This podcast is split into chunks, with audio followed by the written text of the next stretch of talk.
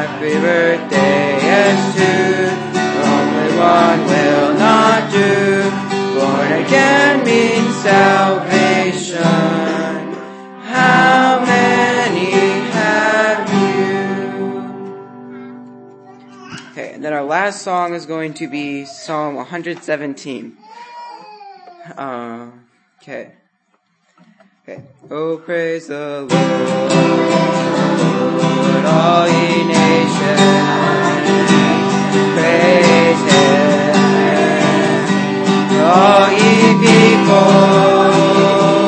For His merciful kindness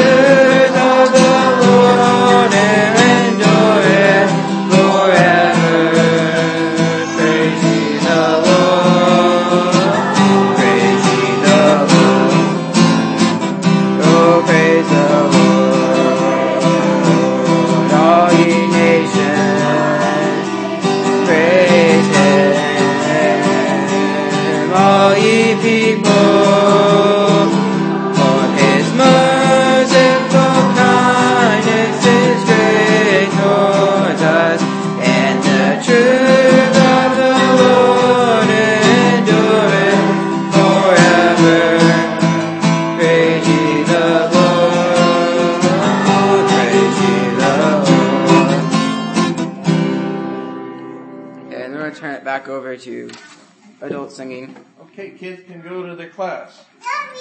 And Isaac, I think you did an awesome job. Thank you. All right, our last song we're going to sing is 394. And again, this song reaches in to some high range. So if you can hit those, and I know you, a lot of you can. So help us out there. 394, Blessed Assurance.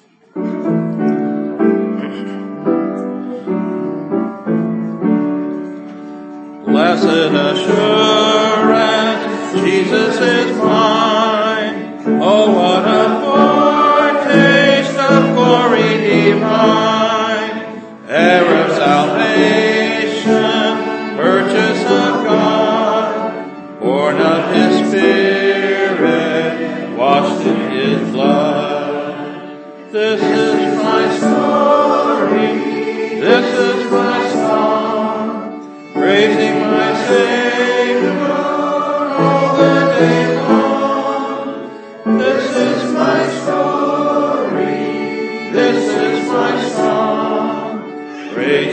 my Savior all the day long. Perfect submission, perfect delight, visions of rapture now burst on my sight.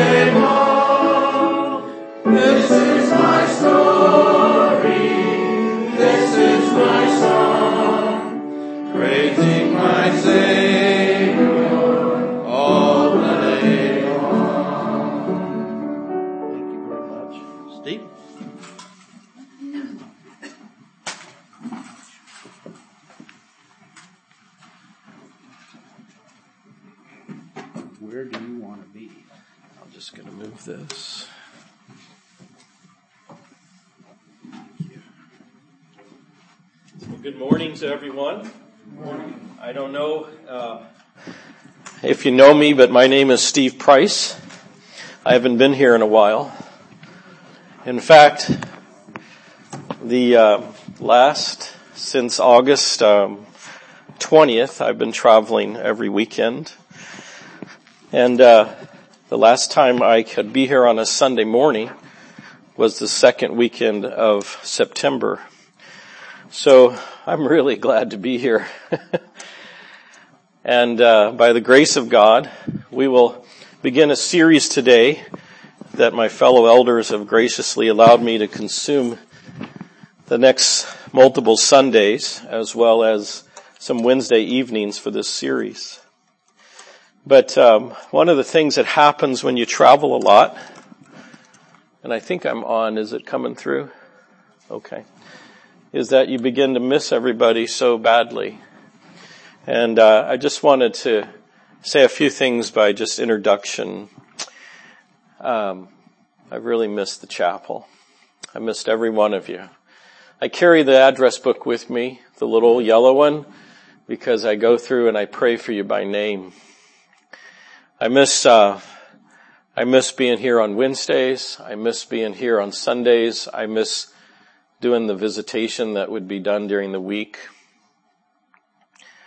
And um, one of the things that I think of this Thanksgiving weekend is just how grateful I am for this assembly, for this church for everyone that comes and those who visit and those who have hung in there through all of the hard times and soft times and good times and bad times.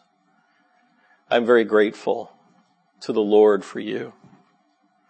I just wanted to tell you that. I want you to know I personally invite every single one of you and your friends, your enemies, your families, your cats, your dogs. I don't care. Just come to the Christmas party. It'll be at our house next Saturday or Friday evening at seven and just know the warmth that we would like to share as a family of God together. Okay. I've really missed you. I wanted to open that way because um, the series that we're going to begin today is a series on the churches of the of Revelation, and so we'll look at the first three chapters of Revelation, and the series is designed to go, I forget how many sessions we have, but somewhere around eight to nine sessions together. And you know I'm already going to tell you that's not enough, but we'll try to fit it in. The reason why this is a big one for me is because it was about 30 years ago. We were in the old building over there at Metcalf and, and, uh, uh, Floyd, 62nd and Floyd. None of you except the Barnes were here then. Maybe Mr. Rockhold. And Janet and I. Oh, the Wortmans were there too. Well, I, I was thinking before that. Yeah, but you guys moved. So there's a few, but we were going through some really, really hard times then. It was, um, it was, it was such a hard time.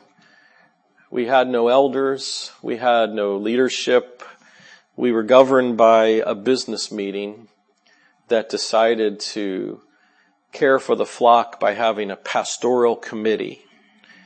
Everything that I just said is extra biblical. It's not in the Bible. And so the committee made up of three of us and Rob Kerr and I were part of that committee. And we were charged to care for the flock in some way. And we were just totally dumbfounded about what to do. So we went, uh, they had an elders conference, a workers and elders conference in Wichita. It was at, um, where West Side used to be, the other place. And we went there and, uh, Rob and I came back and we were we were totally stricken. We didn't know what to do. Our, we, we didn't have any organization.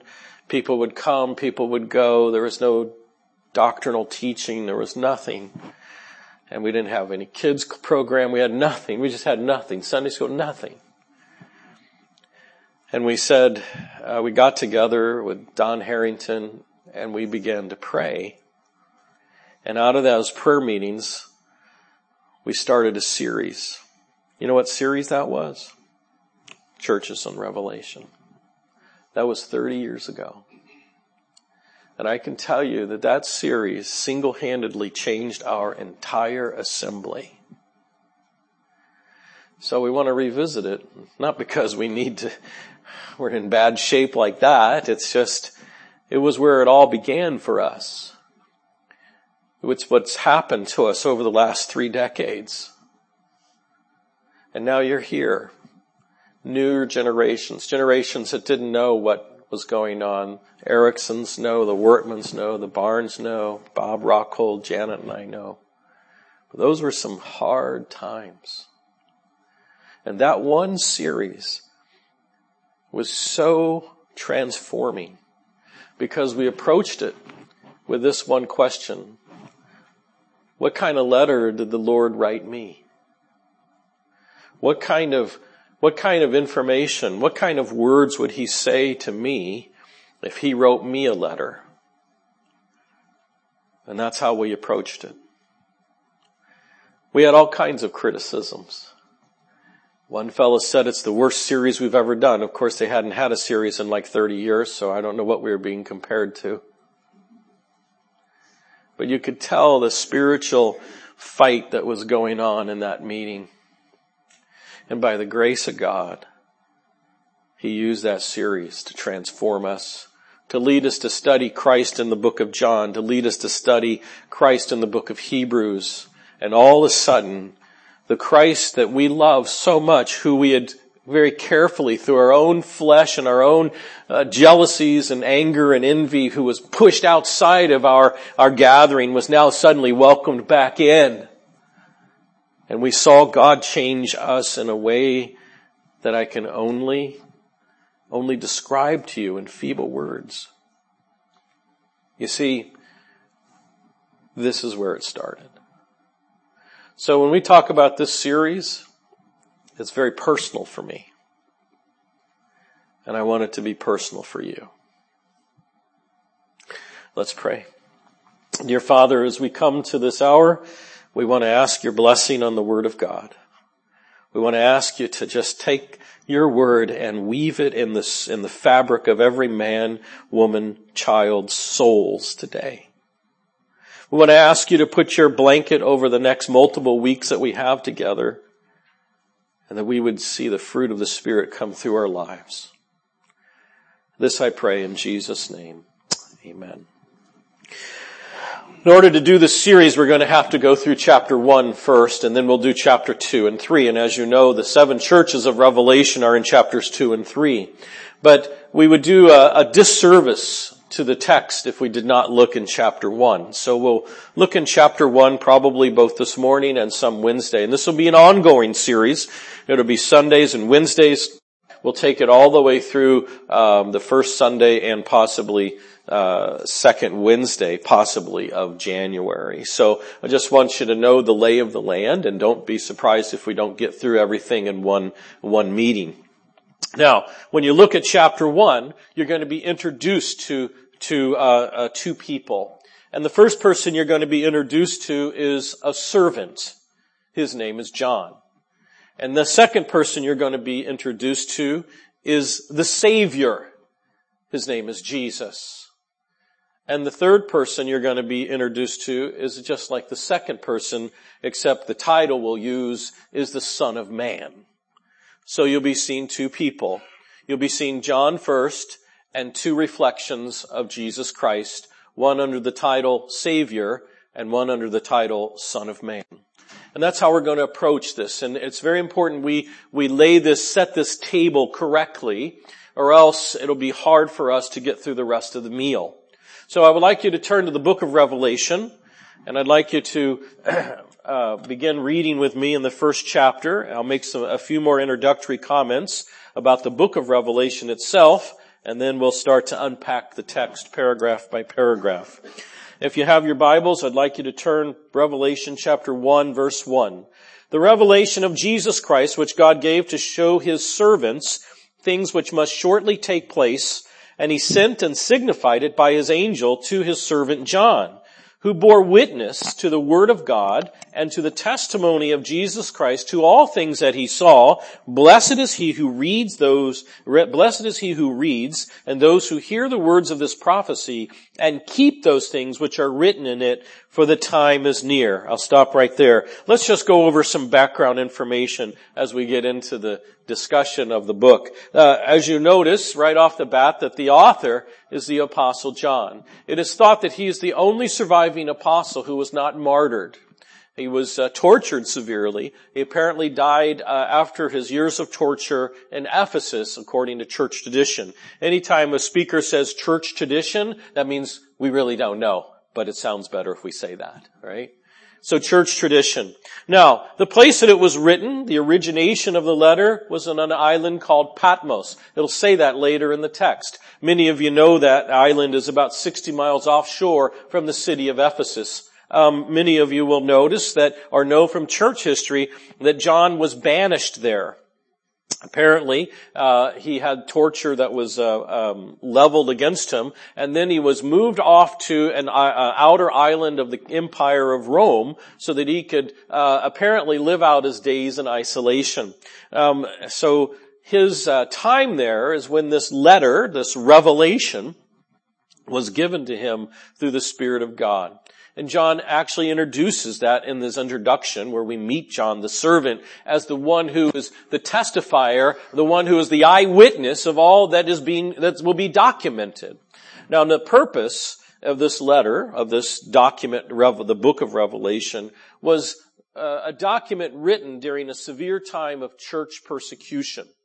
It was around the time of Domitian, who made it a point to persecute the Christians in a bit of a more broad scale level. So you're talking the end of 85 AD to around 95 AD.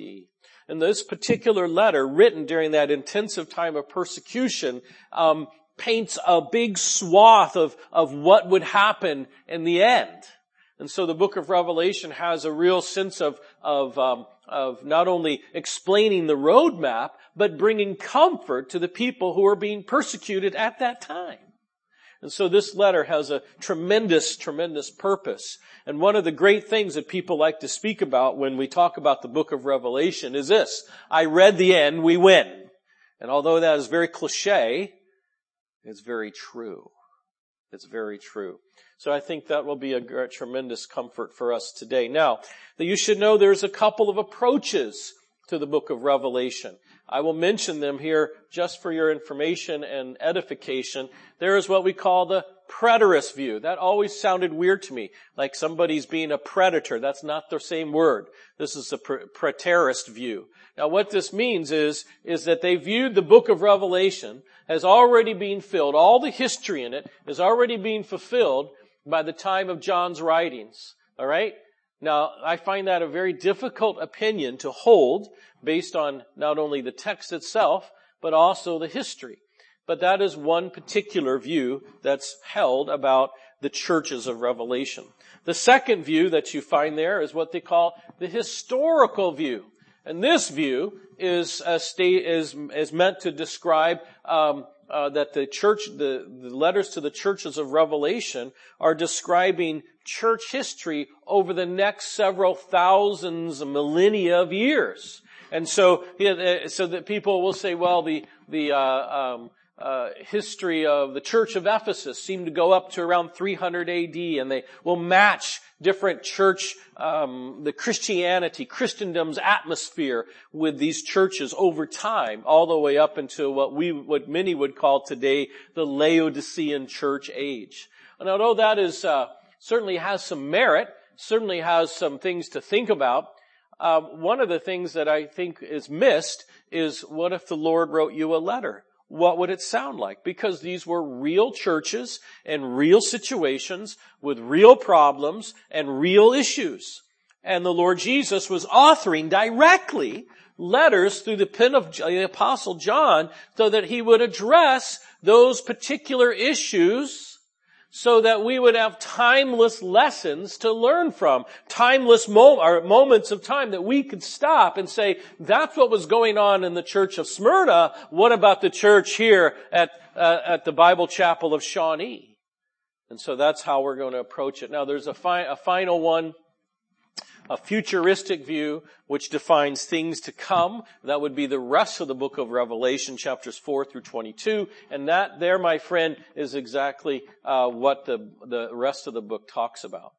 Now, what, are, what else are we going to say about the book? Well, let's, let's get into the text itself. I want to introduce you to the first person of interest today, and it's the apostle John, the servant. And if you notice, go back to your reading, it says the revelation of Jesus Christ, which God gave to show his servants. Notice it's plural, right? Things which must shortly take place, and he sent and signified it to his, by his angel to his servant John. So he's saying two things in this verse. The first thing he says is, uh, this message is coming directly from Jesus Christ, and it's meant for the large body of servants, which I think would entail all those churches uh, uh, that he's going to mention in verse, in chapters 2 and chapter 3. Now, secondly, he's saying it's being communicated by a singular person, right? And that would be uh, the angel sent from God. And who does he talk to? Well, he talks to John the bondservant. And that's all that is in verse 1. So we're just getting uh, how this is coming about, uh, that it's uh, really legitimate. It's not somebody doing LSD and trying to come up with visions, that this is a very legitimate type of thing that happened to John. And John is just being uh, matter of factly honest about it all, so that there would be no sort of, uh, uh, how do we say, tainted, um, taintedness to this document that it is truly, Uh, truly has integrity. Now, John then gives his credentials. Look at verse 2. Who bore witness to the word of God and to the testimony of Jesus Christ to all things that he saw. You know what he's saying? He says, I'm only telling you what I saw with my physical own eyes and I heard with my physical own ears. Now, this is not the first time that this apostle uses that kind of language to kind of authenticate his credentials. He did the same thing in the first and the and the epistle first John when he said this, and I'll read it to you. It's only a few pages back.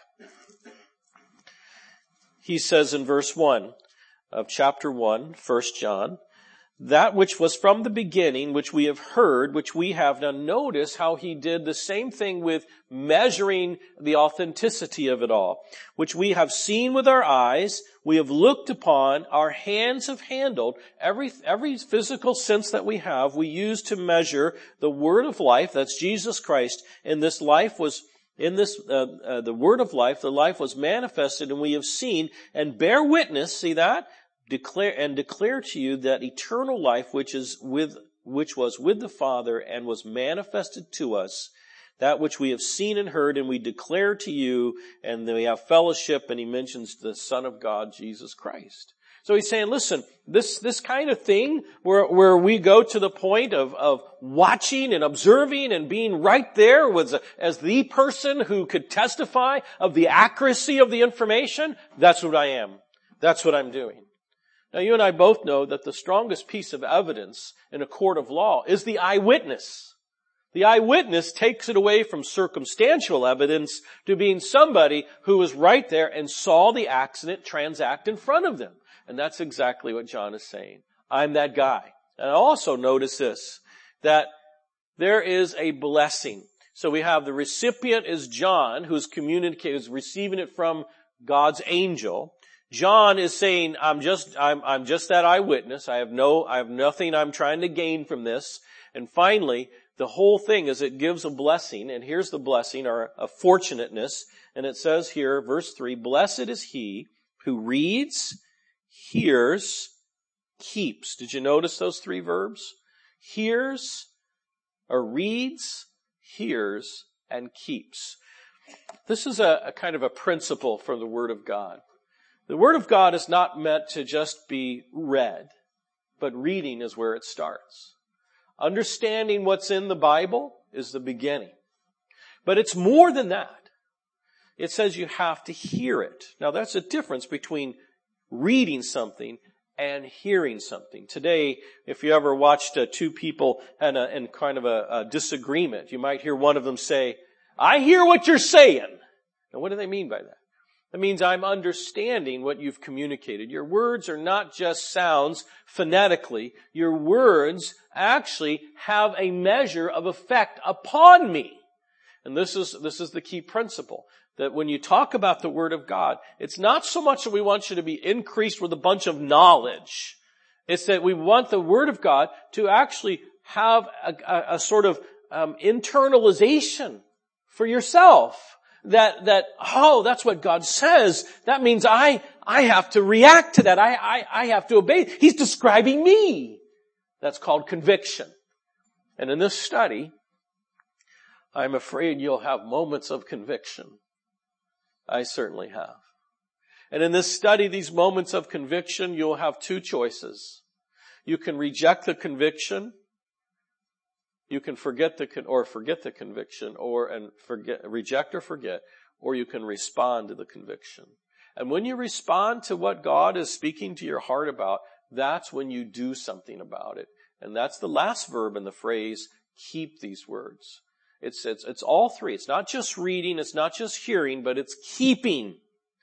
And that's true for any part of God's Word. When you hear about Christ dying on the cross for your sins and rising again, it's just not knowing the information so I could send a test to you in the mail and you could pass it. No, it's where, wow, he's talking about me. You're now hearing it. And I need to do something about it. I put my faith in Jesus. That's keeping it. And that all three are necessary. Many a person comes to church. Many a person will attend church for years upon years and never hit all three. But all three are vital for the soul. All three are necessary for you to progress in the Christian life, to embark in the Christian life and then progress in the Christian life. So it's a huge principle before we even even get to some of the important part of the text. Okay? All right, let's move on. So we've uh, talked to now, uh, we've introduced ourselves to the son, the servant John.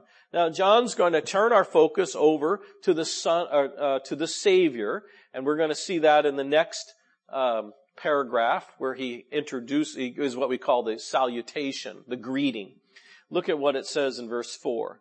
John, to the seven churches which are in Asia. So he's really writing to those seven persecuted places that you will see, we'll talk about in chapters 2 and 3.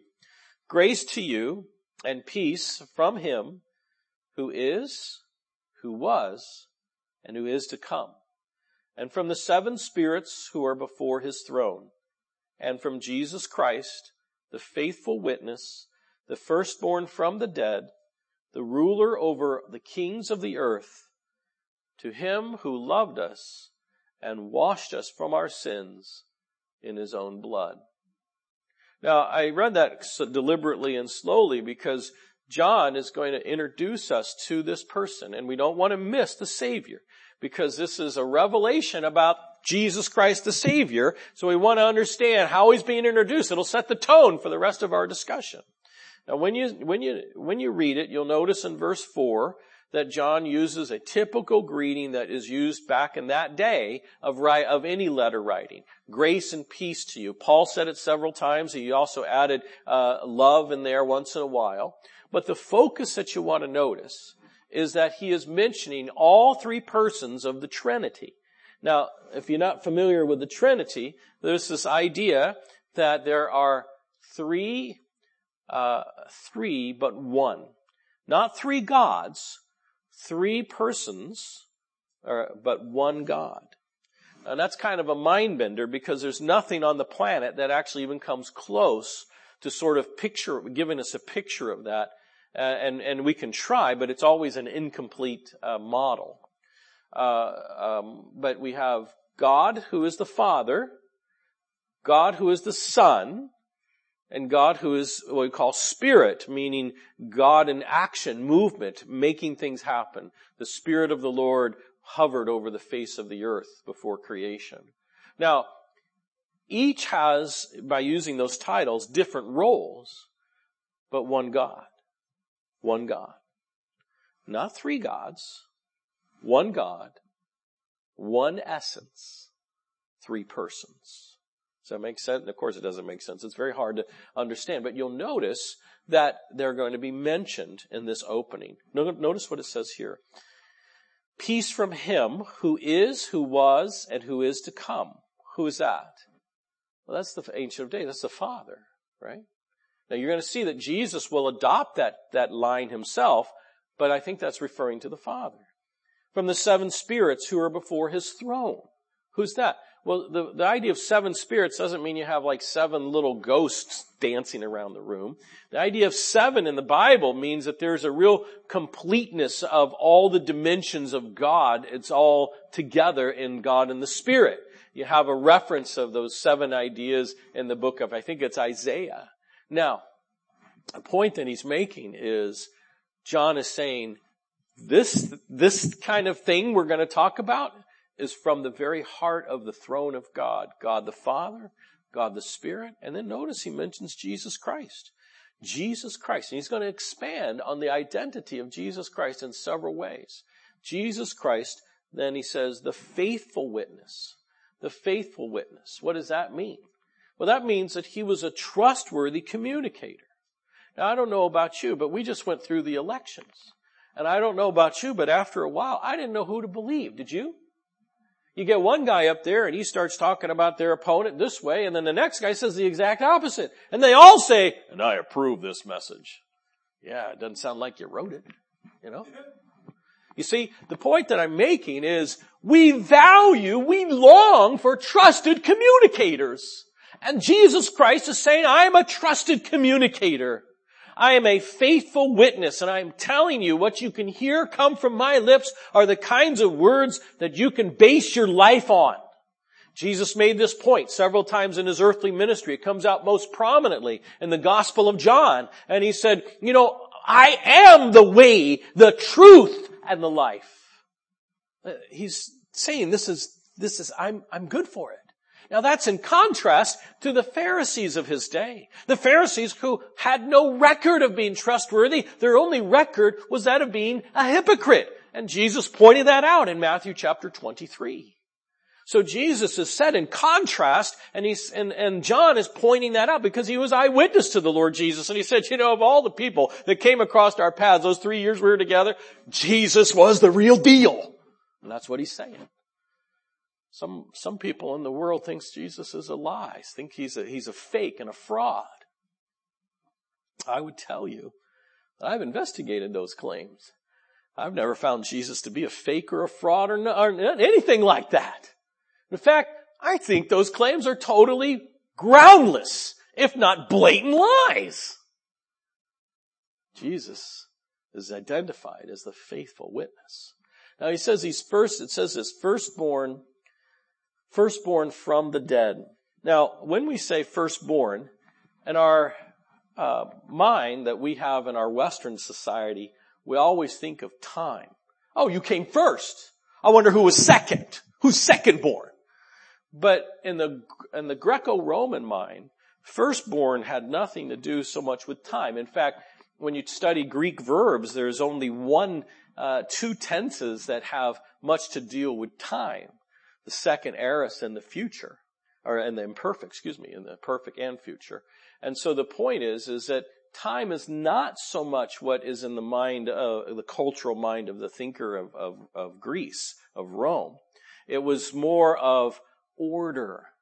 You know, the whole thing about Roman society was who's in order, who is general, who is emperor, who is in charge. And so the word firstborn its connotation is not so much about the time element as it is who is who is the one that reigns above all. The firstborn, the one that has the highest honor. And so when he says firstborn from the dead, it's be speaking of him as having the highest honor. Now, it should bother you that he says firstborn from the dead. From the dead. Is, is it possible that someone could actually be legitimately dead, body is lifeless, body has no breath, no heartbeat, no neuronal activity from the brain to the rest of the human anatomy, and then come back to life when it was bona fidely dead? Well, actually, physically speaking, it's impossible. Many of you know I've spent many years resuscitating bodies that people that have expired. We're dismal on our successful rate, our success rate. But one time, God enters the human race, and that's what explains it all. God raises the dead because he's the source of life. And so when he says he's the firstborn from the dead, what that means is Jesus Christ entered the human race as a man. He was both God and man in one person. When he died, that was the element of his humanity that died, but God raised him from the dead, showing you that this, the, that sin which causes death is no longer the reigning order of creation. That now God who brings life is now the reigning order of creation. Thus the firstborn from the dead. That is what he's saying. It's a matter, it's a, it's a discussion of authority. And then he says this, ruler, where does it say that? Ruler over the kings of the earth. Now what, what seems to escape us is that uh, he has to say that comment. You see, when Satan entered the realm of human dimension and tempted Adam and Eve in Genesis chapter 3, what happened was that, uh, that Adam and Eve were, they were the um, designated custodians of the entire created world. And when they became loyal to Satan, what happened is they gave all of their inheritance over to Satan so that Satan became the ruler of this world. I'm not making that up. Jesus even called him that. The ruler of this world has come. Now, what happened though was it was, it was theft. Satan had lied to Adam and Eve and they, they, uh, Satan then stole their loyalties and stole their inheritance and stole all of them and, and, and made him part of his domain.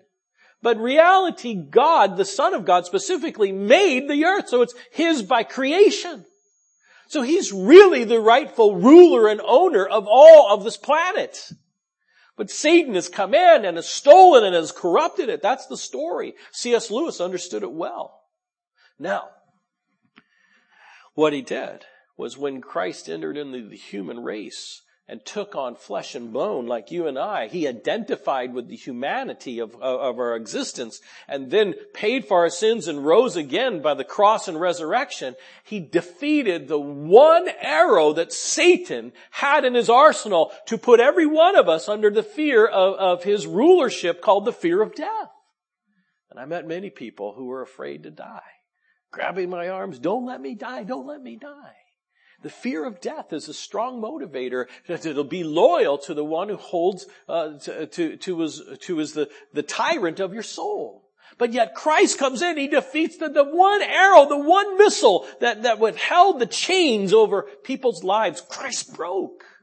And when He did that, when He did that, He then was able to take all those who are in the chains of the tyranny of Satan and now bring them over to the son of the kingdom of his love. And thus Jesus has proven that he's the rightful heir of the entire world. Now, when he says ruler of the kings of the earth, that's what he's referring to. As it stands right now, although all the transaction of business has happened so that the paperwork is in order, if you will, Christ has not made it the time to physically come and seize the property that is his. What he's doing is having long suffering. So that instead of forcing mankind to break ties with the tyranny of Satan, he's inviting mankind to break the tyr- break from the tyranny of Satan and be with the son of his love. That's what's going on. So don't mistake the patience of God as a dereliction of duty as the rightful emperor of the world. No, no, no, no, no. It's what we call the patience of God. You say, Steve, you're making this up. I am literally quoting to you. Second Thessalonians chapter three. I'm literally quoting it to you. So the question that we have to face today as we introduce, get introduced to this, this, this Savior is where do you stand in this sort of narrative of life, of existence, spiritually speaking? Where do you stand? I tell you where I stand. I stand as a boy when I was eight years old and I saw Christ as my Savior and I received Him. And the next 50 years of my life have been in, in His domain. Now Satan has tried to make me think that I made a, I was a dumb little boy, that I didn't know what I was doing. He tried to, tried to way, waylay me all along the way, but I can tell you this, my God has never once forsaken me nor you.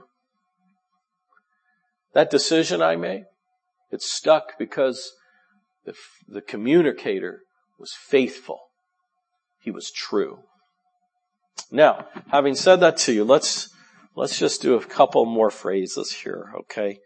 It says, to him who, verse 5, who loved us and washed us from our sins. That's, that's why I went into that big description. In order for all of this to happen and he can be the ruler of all, or all the kings of the earth and all that stuff, it required a payment for our sin. And the payment for our crimes, our felonies and misdemeanors, the payment for our rebellious spirit that shakes the fist at God, says, leave me alone. That payment was not in gold, was not in silver, was not in some sort of, some sort of uh, platinum or, or other commodity that you think has value. That was much greater than that. It was the value of a life lost. And when he uses this idea, who washed us for his blood, that's what it means. He, he shed his blood and in essence, pictorially, washed away our sins. And my friends, let me tell you, it wasn't because he had to. It's because he wanted to. That's what he means when it says, who loved us because of his love. You see, that's, that's what Satan's been lying about. Maybe he's been lying to you about it all of your days. Maybe, maybe you've, you've, you've thought God to be some type of fiend, somebody who's disinterested, somebody who, who, who has no time for the human race. But the exact opposite is true. This is what John is saying. That God loved and therefore washed us with his blood. There's never been a moment in which God has not been interested in being in the midst of His beloved creation. And He's made it possible for one unique time in history. I invite you to know the Savior today. I invite you to receive Him as your own. It is and will be and will stand as the best decision of your life. I know. I'm one of those who made that decision. You can call me fool. You can call me idiot. You can call me anything you want. But I know my Savior loves me and washed me from my sins. And you can't say anything against that. It's the truth. Now I want you to notice this, verse 6. He made us kings and priests to his God and Father. You see that phrase? Now, the construction in the original language is subject to what they call textual criticism. Don't need to remember that phrase. It's on the test though. Uh, textual criticism is this idea of different, different manuscripts with different nuances to it. But I just want you to think about this. He made you nobility, right? And he made you, he made you, how do we say this? He made you uh, re- religiosity. He, he made you nobility as kings, regalness, and then he made you somebody who could serve in the, in the quarters where God dwells. That's a priest. It's not the guy with no collar. It's not the guy that has ribbons and robes and big tall hats. It's the people he saved and he calls you with a title, with two titles that, that, that are the highest of any sort of order. Kings and priests. Those who attend the things of God and do it with regal, with regalness and nobility. the highest honor of both sections. This is how God sees you. This is what Christ has done for you. And he's done it in such a magnificent way that he has forever taken care of the sin problem. So you'll never have a day when some old smoking gun or skeletons in the closet get unearthed and are shown to expose you for who you really are because Christ already knows who you really are. And as he knew you as he knew you as you really are, he still paid for all of your sins. And he makes you forever the closest you can possibly be to God. God is king, is he not? So he makes you kings. God is intimately aware of all the things spiritual, so he makes you priests. That you can attend the things of God. Can you see what he means? He wants so badly to be with his people, people that he paid everything that heaven had to give a chance to be redeemed. That's the kind of God you have. That's who's being introduced in this first section. That's why I can't just gloss over it. I just can't run by it. But if we fail to see this as the revelation of Christ, we failed miserably to communicate the real message of the Word of God. So today, I give you two people. I give you John the servant. And I give you Jesus the Savior that Savior, my Savior. Notice in the last clause, it says, To him be glory and dominion forever and ever. Amen. You know, when, oh,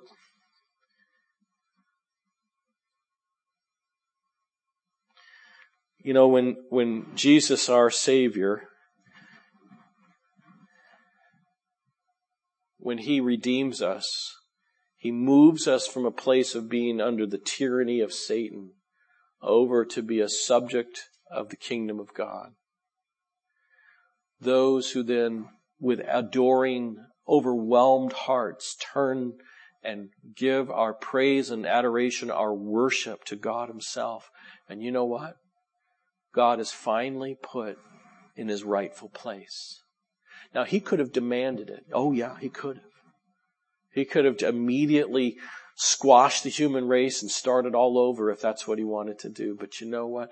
He decided to go along with the decisions of his creature and formulate this massive meta narrative to bring us back to a point where we have voluntarily now can give God, not because we have to, but because we want to, all of our affection and there's nothing more glorious than that when a child turns out of the fullness of their heart and thanks their parent for all they've done. That's glorious. If you know Jesus Christ as Savior, you participate in that. And that's what we did the hour ago, remember? It wasn't just a cheap breakfast, was it? Not to me. It wasn't some sort of diet plan. Not to me. Those were divinely authorized mechanisms where Jesus Christ has given, that He has given us so that we might remember and give thanks. God is put in His rightful place. Is He put in your rightful place, in His rightful place in your heart today? Maybe you don't know the Savior as you should. And maybe this is the first time you've ever heard of this. And maybe you've known the Savior for a long time. But he's been not been not been put in his rightful place in your heart. My friends, that's what these letters to the revelation to the churches are about. We better meet the author before we read the content. Let's pray. This week I need to ask you to do something.